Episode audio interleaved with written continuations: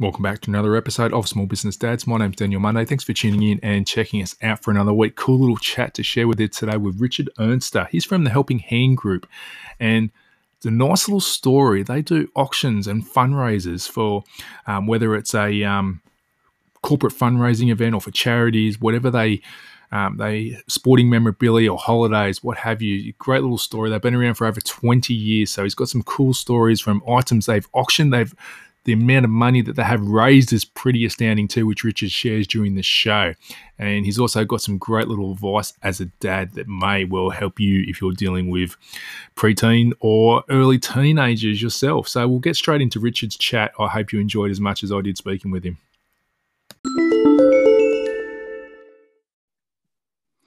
Welcome back. We're joined today with Richard Ernster from the Helping Hand Group, also known as the Kilt Auctioneer. How are you, Richard? G'day, how are you? Thank you for the time today. I much appreciate that. No dramas. Well, thanks for coming on and giving us some of your time, mate. I'm keen to hear more about what you do down the track. And mm-hmm. the kilt auction is obviously a bit of a nice angle. But before we yeah. get into all of that, I'd love to hear a bit more about you personally, your background. So give us a bit of idea about your story and your family and and so forth. That'd be awesome. Yeah, thank, thank you. So, um, you know, we, uh, my business started – um, very much uh, like your interest in um, NBA and uh, basketball in general, with uh, uh, collecting basketball cards back in high school with my nice. Uh, business partner Oliver Slobodetsky, and um, we uh, collected cards together. And then that rolled into the first business that we had, which was called the Card Shack. We traded basketball cards and bought and sold, and that was um, huge for a while. There, so we had a number of shops around um, Sydney. And then basically we um, segued into memorabilia. So, um, you know, signed Michael Jordan jerseys and basketballs. Beautiful. And, um, and then obviously there was interest beyond basketball. So like, you know, Rolling Stone signed guitars, Sir Donald Bradman signed cricket bats, etc., etc. And very fast um, that, you know, there's a bit of a following behind that. We're the first um, movers in that field in Australia. Um, that really sort of peaked around the 2000 Sydney Olympics. But just before that, we started the fundraising arm of our business called the Helping Hand Group. And we started with um, Oliver was a semi-professional cricketer with the South Sydney Cricket Club. And so we assisted, they had a fundraising lunch and we um, auctioned some memorabilia off at that event and that went really well. And then that rolled into other cricket clubs like Sydney University and St. George Cricket Club wanting to use our services.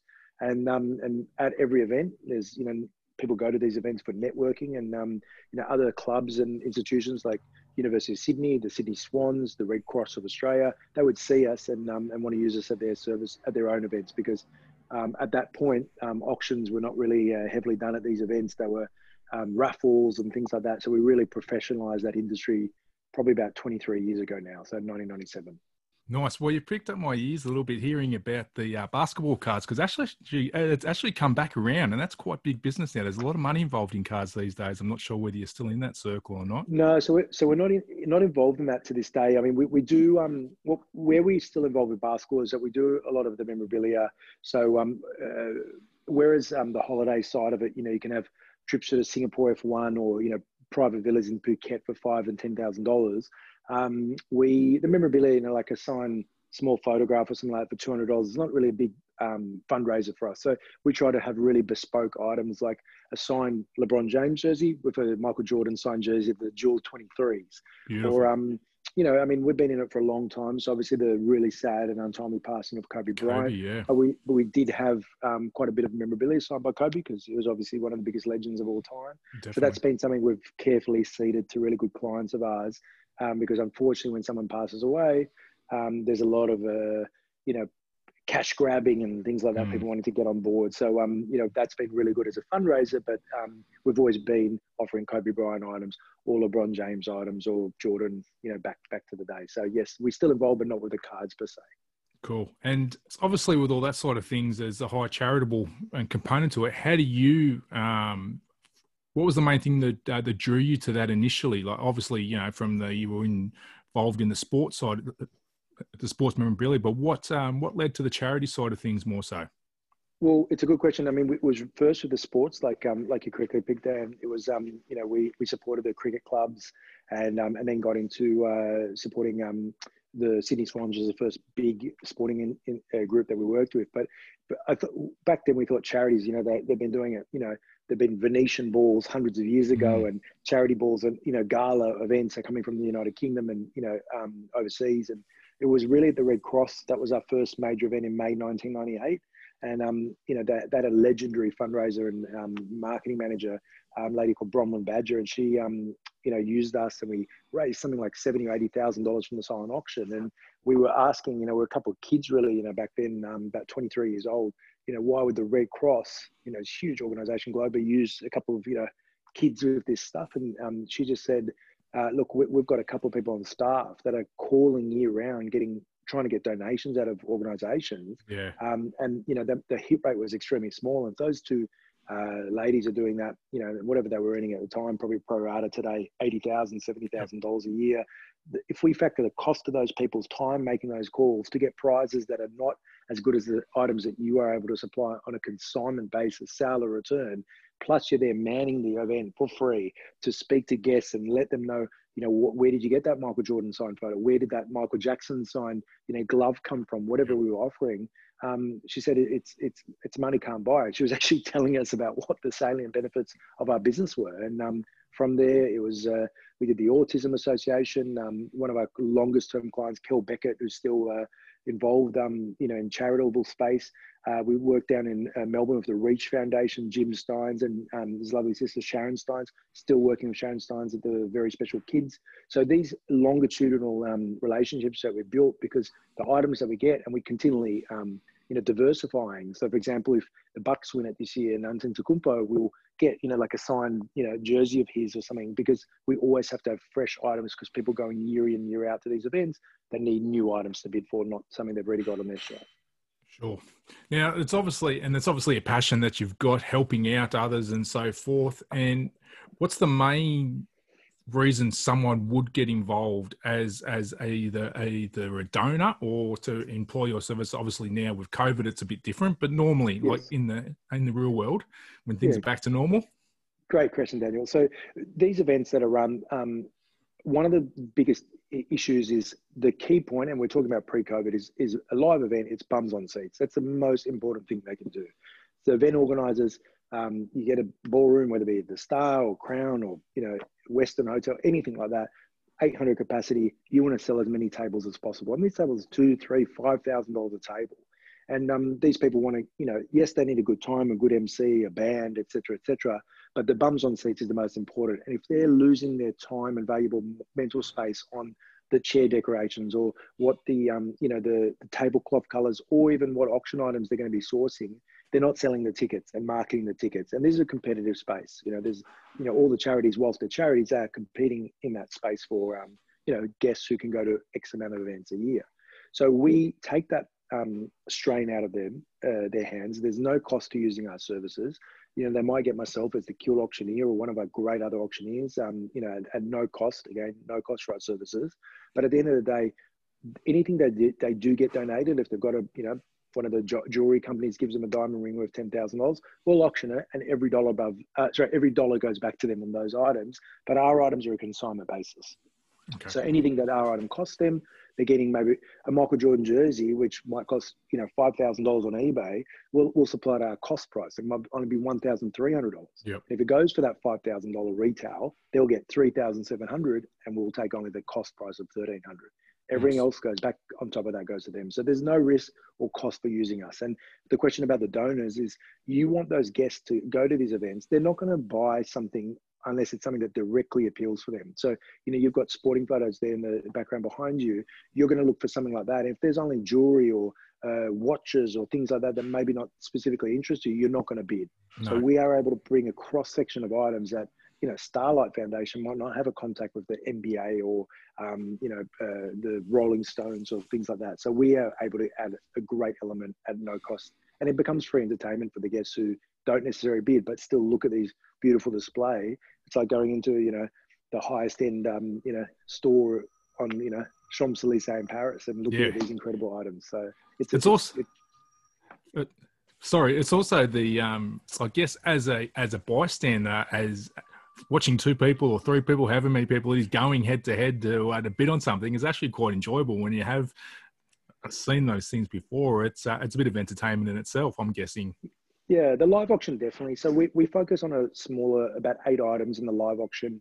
Um, probably only about 10% of the guests in the room can afford to bid on that. So we don't want to um, uh, take up too much time. So eight items is about 15 minutes of running time. And yes, you're right. You see people fighting it out. And um, a, a, lot of time in, you know, I've seen people climb on the tables to wave their bids and people give them a good round of applause. And it's a really great way to get a product for your purchase or donation, but you're actually getting that kudos of the, of the organization and, and the group of big room of uh, big hitters seeing you bid.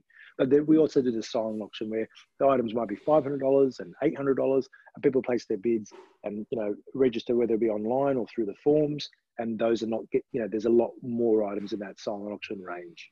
Sure. And how, and obviously, you know, there's no more live events at the moment. Is there stuff where you can go for an online sort of silent auction, so to speak, or an eBay type of auction where you have your X amount of dollars? Or is that something that's possible still for um, companies to benefit from now, or is just not a thing yeah. at the moment? No, no, absolutely. So um, our clients, some of them are doing online auctions and online events even. And one of the clients that we uh, just recently worked with, uh, Ronald McDonald House, they ran a fantastic event, raised a lot of money, and there was some really great bids. Um, we actually sold two Don, Sir Donald Bradman uh, signed cricket bats um, uh, to the bidder and also the underbidder. So that was a great event. But a lot of events are um, understanding that whilst online auctions are effective, they're not as effective as that live room. Yeah you've got the captive audience you're looking at, at your friends or you know the the rival bidders you know you're having a drink it's that social environment that really feeds the competitive bidding and um, that's what we're looking for and um, it might be not this year but i'm um, certainly very early next year people are going to be hitting the ground hard on those events again I think people will just be happy to go out and go to those type of things eventually when the uh, you know the time and place is right, just for that, that connection again. I think. I agree. I mean, look, this is the thing. Before, um, you know, coronavirus obviously it's, it's changed the way we we you know do business and um, and are living at the moment. And you know, touch wood, we never, you know, the deaths are starting to be capped certainly in Australia and um, and overseas. But you know, people will want to go back to that socializing. You know, uh, you know, you're not watching probably the NBA playoffs or um, the sport AFL. It's not the same. You know, they're they're, they're putting fake crowd noise. It's not the same. Not going to the event, uh, live event. I love Formula One. I go to Australia and um, Singapore each year. Both were cancelled this year. Um, it's not the same watching on TV, especially with empty stadiums. Mm. And people will go back to it. It's not like we're going to go, oh, well, I got used to not watching basketball live. I'm going to watch it at home for the rest of my life. But people still are going to want to be amongst other people in a sporting arena at a live event. It, you know, there's nothing better. I mean, like it, it's wonderful. And like you're saying, people buy a table each year. They bring their, you know, work colleagues or friends, and you know, they have a dance at the end of the night. It, it, it's such a great, you know, thing to see the 360 of the event from the start to finish as we're involved with. And obviously, the main thing at the end of the day, which everyone's there for, is there's a charity that's getting some decent benefit out of it in the end. Absolutely, and um, and that's a great thing. There's no way that a charity can't um, benefit from our involvement. So we donate a holiday to every event that we're um, involved with. So that might be to um, now we're looking at local-based experiences like mm. Port Douglas or Hunter Valley, which we specialise in through our great partners at Goodwill Getaways. But um, what we do is we uh, there's no cost for our involvement. Anything that doesn't sell of our items, we take back at no, um, you know, risk to the charity to involve us. And like I said, anything they get donated, um, if they're putting a diamond ring in, we won't try to put another rival diamond ring. Yep. We want to maximize the donation because that's what will have us coming back each year and helping them um, achieve their uh, goals. Now, the thing I'm curious about, if we can go a little sidetrack in a moment before we delve into your family side of things, is this sure. whole title around the kilt auctioneer. That obviously got my interest when we first communicated, and it's a good way to get yourself known, I guess, as as a nice little, uh, probably gimmicks the one word, but a nice little uh, a nice little uh, moniker as such. Um, tell yeah. us how that came about. Have you got well, a Scottish a heritage I mean, or? No, I'm actually not Scottish at all. Uh, my parents were Romanian, and um, I was born in Australia. But it was funny because a couple. I'm, I'm, quite active on LinkedIn. It's how you and I met, Daniel. The um, and uh, a good friend of mine now. He was um, a company called Kilt Ads, and the gentleman's name's Colin Stewart. And he basically um, was he goes to F1 events, which I'm very active and um, love around the world. He'd been to Monaco and Silverstone and all that kind of thing in Europe. He's based in Scotland, and he would parade around the grounds, you know, and the, and the tracks uh, wearing kilts and people, you know, advertising specific brands.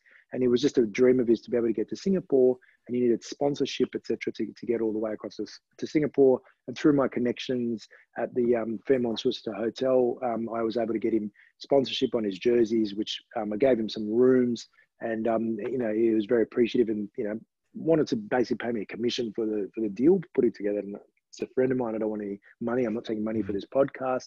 And basically, he made me a kilt, and um, it, it, was uh, amazing because it's. Uh, the um, Loch Ness uh, clan. So um, I was inducted into this nice. clan, and because um, I actually didn't even know if you're not Scottish, you could you can still wear a kilt. But I was invited to it, and I was made um, with the special tartan, and so I wear it um, occasionally in in um, on auctions and special events. And um, I'm still uh, the only Jewish uh, kilted auctioneer in the world. So um, that's a, even the next level uh, gimmick, as we call it. But um, it, you know, people love it, and um, you know, we do. We've got offices across Asia where people have been attending. Um, you know, many um, Scottish people will wear a kilt to these events. You know, it's part of their dress. Yeah. Um, you know, but in Australia, it's very, very few and far between. So it is um, well regarded when um, when you get up there in the kilt, and people people love it, and you know you get all the jokes about what you're wearing underneath it. But it's um, I was going to bring it, that up. It, it's good on stage, definitely. Yes. Well, that's it's a conversation starter too. I guess it's a nice icebreaker for the audience as a way for uh, when you're starting something off and hosting them and trying to put everyone at ease with uh, opening up their wallets, so to speak. Yeah, for sure, for sure. And um, yeah, look, you know, at, at, the end of the day, we're there to raise money. Um, it's a little bit different. Like when you go to a real estate auction, when people that are there, they've spent money on the building and pest inspection and getting the loan together. You know, everyone's paying attention to the auctioneer. But at a charity event, like I was saying, only 10% of people probably bidding, people having a drink they're not there. They're paying big money. They don't need to listen to you. So you don't want to be going shh and tapping yeah. the glass and making people be quiet. It's better to get their attention um, in a more subtle way. Nice. Well, I'm sure it does the job. Now, mate, let's uh, sidetrack for a moment. Let's get to the family side of things. Now, I know you mentioned you've got a couple of boys and they're not exactly young anymore, but still young enough, I'm guessing. But yes. um, give us a bit of rundown about the family side of things and how and how you feel um, you know, that into um, that works in for you as a dad and also as a business owner. Yeah, well, absolutely. And I mean, you're correct. I've got two young boys, Jonah and Archie, 13 and um, 10 and a half, going on 16, it looks like. and um, but yeah, so it, it's great because my business partner Oliver, he's got three sons, and they sort of slot in one around each other. So the five boys between us. Um, and look, I, I, really look forward to a time when. Uh, uh, Jonah, for example, will be, won't be long when he can come to a live event and see you know his dad up on stage and yeah. um, you know uh, I guess doing what I do best. It's just like you see the NBA players with you know, young sons and they, or daughters, and they bring them to the yeah. games, and it's it's my closest version of that. So um, they've they've been around the whole time, you know, during the business because we started in '97 and my oldest was born in 2007. So um, it's a yeah, it's been a long genesis, but you know, we're we're trying to maximize time. I know um, my business partner and myself, we're both um, hands-on dads. We, um, you know, really involved in the school activities. Um, I do security um, volunteering at the school, for example, for the boys. I don't know if I'm much of a deterrent, but um, I'm not in a high vis, not in a kilt. But um, it's basically, uh, yeah. Look, you know, uh, we really like being there for the dads and as dads, and um, you know, basically the virus has sort of made more time available. But um, you know, uh, obviously term two this year they were at home the whole time. Yeah. Was, you know, you know, became a carer and a caterer and a teacher and all those extra activities that we all had to share during that um tough period, which we're still going through in Victoria, unfortunately. How did you find as a dad that worked for you? Was it a struggle, the homeschooling and all that, or was it a good chance for you with kids being a little bit older and not being, you know, 100% reliant on um, you for the whole time, like you know, like a toddler, so to speak, where yes. it was it was more a good bonding opportunity. Yeah, it was a, it's a good question. It, well, I enjoyed PE, for example, because we was bike riding, so nice. that, that was good. But it, yeah, but it, it, it's difficult. Like um, my one was just keeping them focused because for a child, I mean, you know, whether you know, my kids were 12 and 10 at that time, and it was um, it's difficult because you know you got a teacher who's on a screen and screens for you historically i mean we're speaking on zoom and you know we know that it's a business tool as well screens but for them it's entertainment purely yeah. entertainment playing games watching yeah. shows and so suddenly you got to pay attention to the teacher and you know you can daydream and just start you know um, if he was on zoom on their laptop and then my oldest was picking up his phone and texting they might you know call him out on that or whatever yeah. it might be. And, you know, really maintaining that focus. So it's sort of hovering, um, keeping them on different areas of the home um, so they weren't disturbing one another. It was a little bit of a challenge, but um, uh, a necessity. It wasn't like there was choice involved, and um, you know everyone else was sort of going through different you know guidances of that. So um, yeah, I managed, but you know I don't want it to go on you know again. Like um, you know we we we have them in school for a reason, and the teaching is an excellent profession that you know they had to adapt in the challenges in their own way. That's yeah. one thing I realised. I'm definitely not a teacher. There's no, a reason why I didn't do that extra year when I was back at uni back in the day. it's uh, there's, but um, moving on now, how do you find, like personally, you like to unwind and get away from things, whether it's from either the dad side of things when you just need to have a bit of downtime, or maybe it's from the business side of things, especially now when you're going through a tough time at the moment.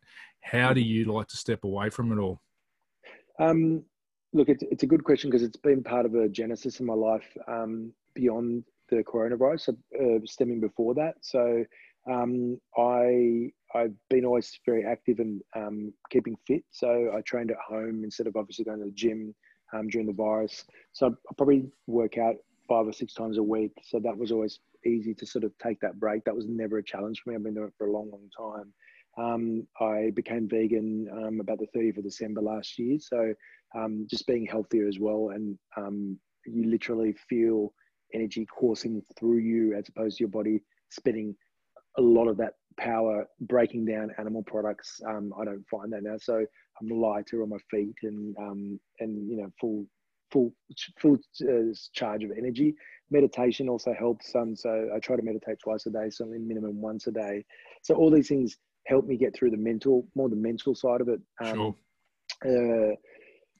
Because uh, basically, I've been I've been doing well mentally despite the business. You know, no live events and um, and also I guess not being able to travel to certainly overseas destinations mm. and now in Australia becoming a stratified place where this place can't go to that state and this state can't go to that state. It, has been a lot of challenges, but I was very very clearly aware that you know we're getting close to that million mark on deaths globally and Australia's you know approaching a thousand deaths and you know if that if I get through this without losing a loved one or someone I know then mm. um then we're doing all right. Know, finan- yeah, financially is not not the end of the world, you know.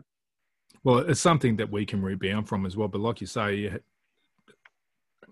I can't imagine, you know, if you did have someone that was affected by it just from something through, you know, no fault of their own, basically, that's, you know, eight months ago, you wouldn't have thought about this on the radar. You just thought it was some little thing that was in a certain part of the world that we wouldn't have had to worry about here. And next thing you know, so it does, it does puts a whole new perspective on things. We've never encountered something like this before in or certainly in my lifetime. I mean obviously there was world wars and things like that but everything has been you know whether you see that bridge collapse in italy or mm. um, an earthquake in you know uh, united states or you know hurricanes it's it's obviously very tragic but it's in an isolated area of the world. And um and it, you know it's also financial health you know, it's so many different um, mm. people affected by it. Whereas in a GFC was clearly a financial yep. um, negative. It wasn't people dying on the streets unless they were, you know, um, committing suicide, God forbid, for financial loss. But it wasn't mm. crossing these boundaries that are normally very separate events. Let's focus on some positives rather than uh, you know being down in the uh, negative side of things. And obviously, um, you know you have had a lot of success over the years, business wise, in in the last Thank twenty you. or so years. What would you say something that stands out for you? Maybe it's charities you've helped, or you know different uh, maybe it was items that you've auctioned that was a pretty, you know, bucket list thing for maybe something as a kid you had it, you know, whether it was Michael Jordan or whatever, or, you know, LeBron or maybe musician or holiday you were able to give away to someone. Is there something that stands out as some as some highlights?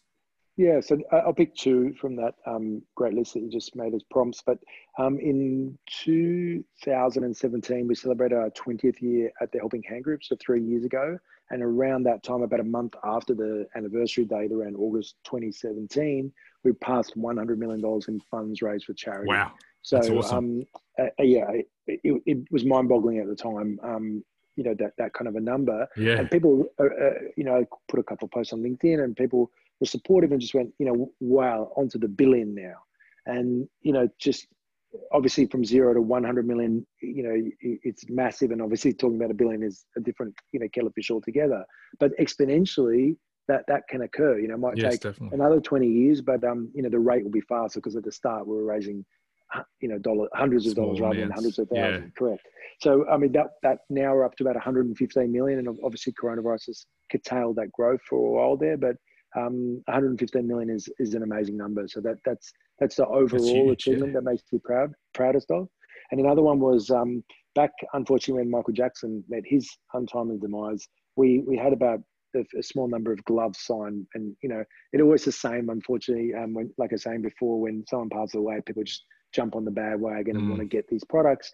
And then they're saying, you know, how do you get this Michael Jackson signed glove? And it's like, well, he was famous for, you know, 25, 30 years before he passed.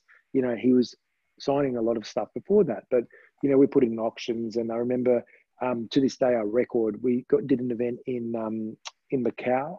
And uh, Jackie Chan, the actor, bought a Michael Jackson signed glove for 56,000 US dollars. Wow. So it was the it was a record at the time, and so the cost price on that glove was around two thousand dollars, like beautifully framed, presented, etc., etc. And we made for that charity fifty four thousand US dollars on one item. That's and pretty they- amazing.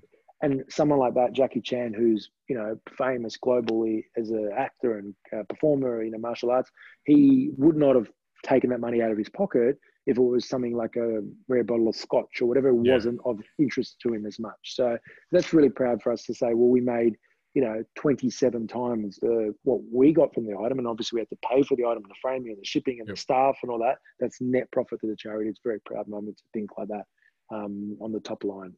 and obviously, you know, all those sort of items, they're all verified, and you know, whether it's whatever the governing body is for certification or that, or photos taken or whatever. Correct. Yeah. So even with Kobe, you know, we've got photos of him signing the jerseys. We've yeah, got um, Michael Jackson. Yes, we had the signing photo. So we give that, um, you know, to the guests, and um, you know, also our longevity because we started now in memorabilia back in 1992. So we've been around for a long, long time. So people know that you know we we we've weathered the storms. You'll be able to call us, or if they want to on sell that item, if that's their choice, they can reach us on the phone. You know, and, and ask, you know, when was this signed? And Yep. you know, some people choose to do that. And obviously, you know, we, we're supportive of guests once they purchase it's their choice what to do with it. Well, you wouldn't be around for that long if if you had been uh, flogging off some fakes or whatever. It's just not the way the business works. You would have been found out a long time ago. God forbid, yes, I agree. Well, that, uh, let's go back to the, uh, the uh, parenting side of things. Always like to ask for a parenting tip for someone um, who's listening. We're not telling other blokes what to do, but it's more so if you have kids around the same age, or maybe it was a time when you were struggling with the kids or whatever, where you found something in particular worked for you. What would you say, Richard? Something that you can uh, look back and maybe think it might be worth passing on. Okay. Um, uh, mine's about technology. So I um, we get our children phones because you know if they're on public transport Mm. or something like that, and they miss their bus and they're stuck somewhere, they can reach their parents and and and let them know, or the you know carer that you know they're in, maybe need some help. And you know I'm um, 46. I you know we didn't have phones when we were growing No, up, God, and no. we, we were we were okay, right? And it's a different era. I, I get that, but um I um I would recommend. Uh, we don't need to get our children smartphones and thousand plus dollar Apple iPhone, you know, 11s and all this kind of stuff. When a thirty dollar disposable phone from the you know post office um, will do the same trick if we if we're getting it for the security reasons. Yeah. And and there's a lot of persuasive children out there who's you know the, the number one thing is all my friends have one or I'm the only one in my class without one. Yep. Um, I, if I had that time again, I certainly wouldn't um, you know fall for these kind of lines because at the end of the day the only reason that we would need to give it, and it's a need is in a inverted commas, is that security and safety. Um, they don't need to be on WhatsApp and messaging all their friends at you know 11 o'clock at night and all these kind of things. That they they get um, phone addictions because adults are Mm, addicted to phones, and definitely. children certainly um, they don't need to be in that. There's never going to be a time in the rest of their lives that they're never going to have a phone again. So i would elongate that as much as possible with the smartphone. We don't need them to have this device which has everything at the fingertips at that moment and can only it can lead to some good outcomes but realistically with you know you know um, pedophiles grooming children and Yeah. access to porn and all this kind of stuff that realistically you don't need to deal with at 10 years old or whatever you know it, it's I, I would definitely just say look let's just put a pause on it and until it's necessary and there's schoolwork reliant on it you know, let's give them just a disposable phone that they can call home if needed, you know, or call their parents. It's a good tip because in the the day, you know, as as you know from when we were kids, you know, there's every stage, you know, at some point or another, every kid gets bullied to some degree. But um, now with social media, like it doesn't stop. So at least we could go home from school and you wouldn't have to worry about it until the next day. But now, if you do have, like, whether it's WhatsApp, like you said, or you know, Instagram, whatever the kids use these days, TikTok, Yeah. whatever it is, it doesn't. There's not an off button, especially if they're on the phone all night. Yeah, and look, I, I'm you know I'm not um, being sexist here. There is differences between boys and girls, and boys will have you know issues of driving and you know um, you know being responsible when they're when they're a little bit later. But my experiences with boys, but I would be very um, fearful if a young girl if I had a daughter and that she a phone and um, you know what what was going on, and even the bullying from friends. I mean that that that is just ghastly to me when you hear these young girls. There was an 18 year old girl in Sydney. I read an article in the Telegraph yesterday. Committed suicide um, two days after the funeral of her friend who committed suicide.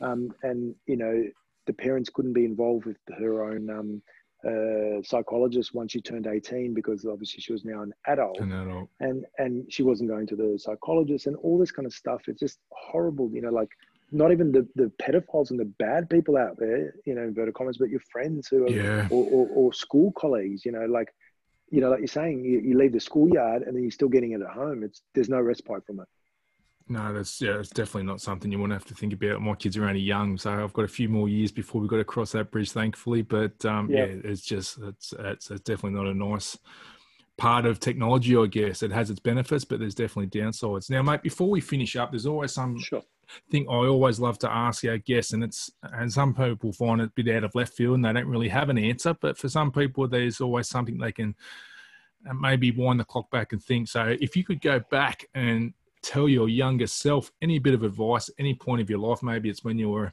you know working the card shop, or maybe it was when you first got into memorabilia, maybe it's even younger. What would you say, Richard? Well, it's interesting because you know this is a pure hypothetical, and um, you know you could say to warn myself off the mistakes that we did, but it, you know if you're not able to actually say don't do the you know the things that you know didn't work out, there was a couple of hiccups that we had because I don't know if you remember, but when Michael Jordan retired, um, there was a huge drop in these basketball cards, and um, you know and we had to close shops down and Yep. um, and really lose this young fortune that we made, and then um, we actually did some memorabilia around um, Tony Lockett's 1300 goal kicking record. And then rather than, and it was hugely successful back in um, 1999, but then we actually reinvested the money and we did another piece that didn't work. Know, um, about six months later, we, I guess, lost all that money that we plowed into that first piece. And, you know, both of these things have been learning um, catalysts and um, we've grown stronger post that. And um, and I guess that's what I'm now putting into practice with the virus that things are out of your control. Mm. Um, don't let it. Um, it doesn't mean that you're a bad business person or a bad person or someone's out to get you. But um, just to just to not let it put you down as much as it did at the time the first two, um, because you know you you there's something to be learned from um, from the negatives, you know, rather than continual happiness and growth because that's completely unsustainable. No, that's right. Like, there's definitely lessons that um, that can be taken out of any defeat if if you look in the right places, and if you make the mistake twice, then it's probably yeah, then know that's on you. But um, no, I think that's great little advice there, mate. Where so when the world does open up and things are all back to normal with functions and all that sort of stuff, and people are looking for events, where can they find out more about you uh, to uh, lock in your services? If they're the the event planner or they're looking for someone to uh, you know to help boost up their little um, auction um, or Yeah, you know fundraiser. Yeah, well, I mean, thank you for that. Um, we're, we've always been helping hand, um, which is one word with no S. So um, helpinghand.com.au. And we've got a great general manager, um, Belinda Smith. So belinda.smith at helpinghand.com.au. And she is the best person to really push um, the pot- potential path if they're in Queensland or Singapore or New Zealand. And we will push this out as far and wide as possible, always to get as much money raised as possible. And Belinda's the best go-to person to allocate the resources needed to assist in that event. And um, Definitely. to- We'll put all those links in the show notes, Richard. Thanks for your time today. I appreciate the insights. I hope the world does open up again for you very soon. You can get back to doing what you do best with that kilt on and in front of a microphone. Thank you so much, Daniel, and um, to the listeners today as well. Too easy. All the best. Thank you. Well, there you go. I hope you enjoyed that little chat with Richard. Hope you were able to take, something out of that as a dad, but also too is a nice little episode to file away in the memory bank, especially if you're the type of person who is involved or knows someone who is involved with organising these type of fundraising events. Please go to helpinghand.com.au, check out what they do and how they may be able to help you when the world opens up again and we're allowed to all be in the same room with each other and raise some great money for some great causes. Now, I'd appreciate if you can go into the back catalogue if you're only new to our show. There's 43 episodes now in our little vault, some awesome stories with some great blokes, some passionate dads, some passionate business owners as well.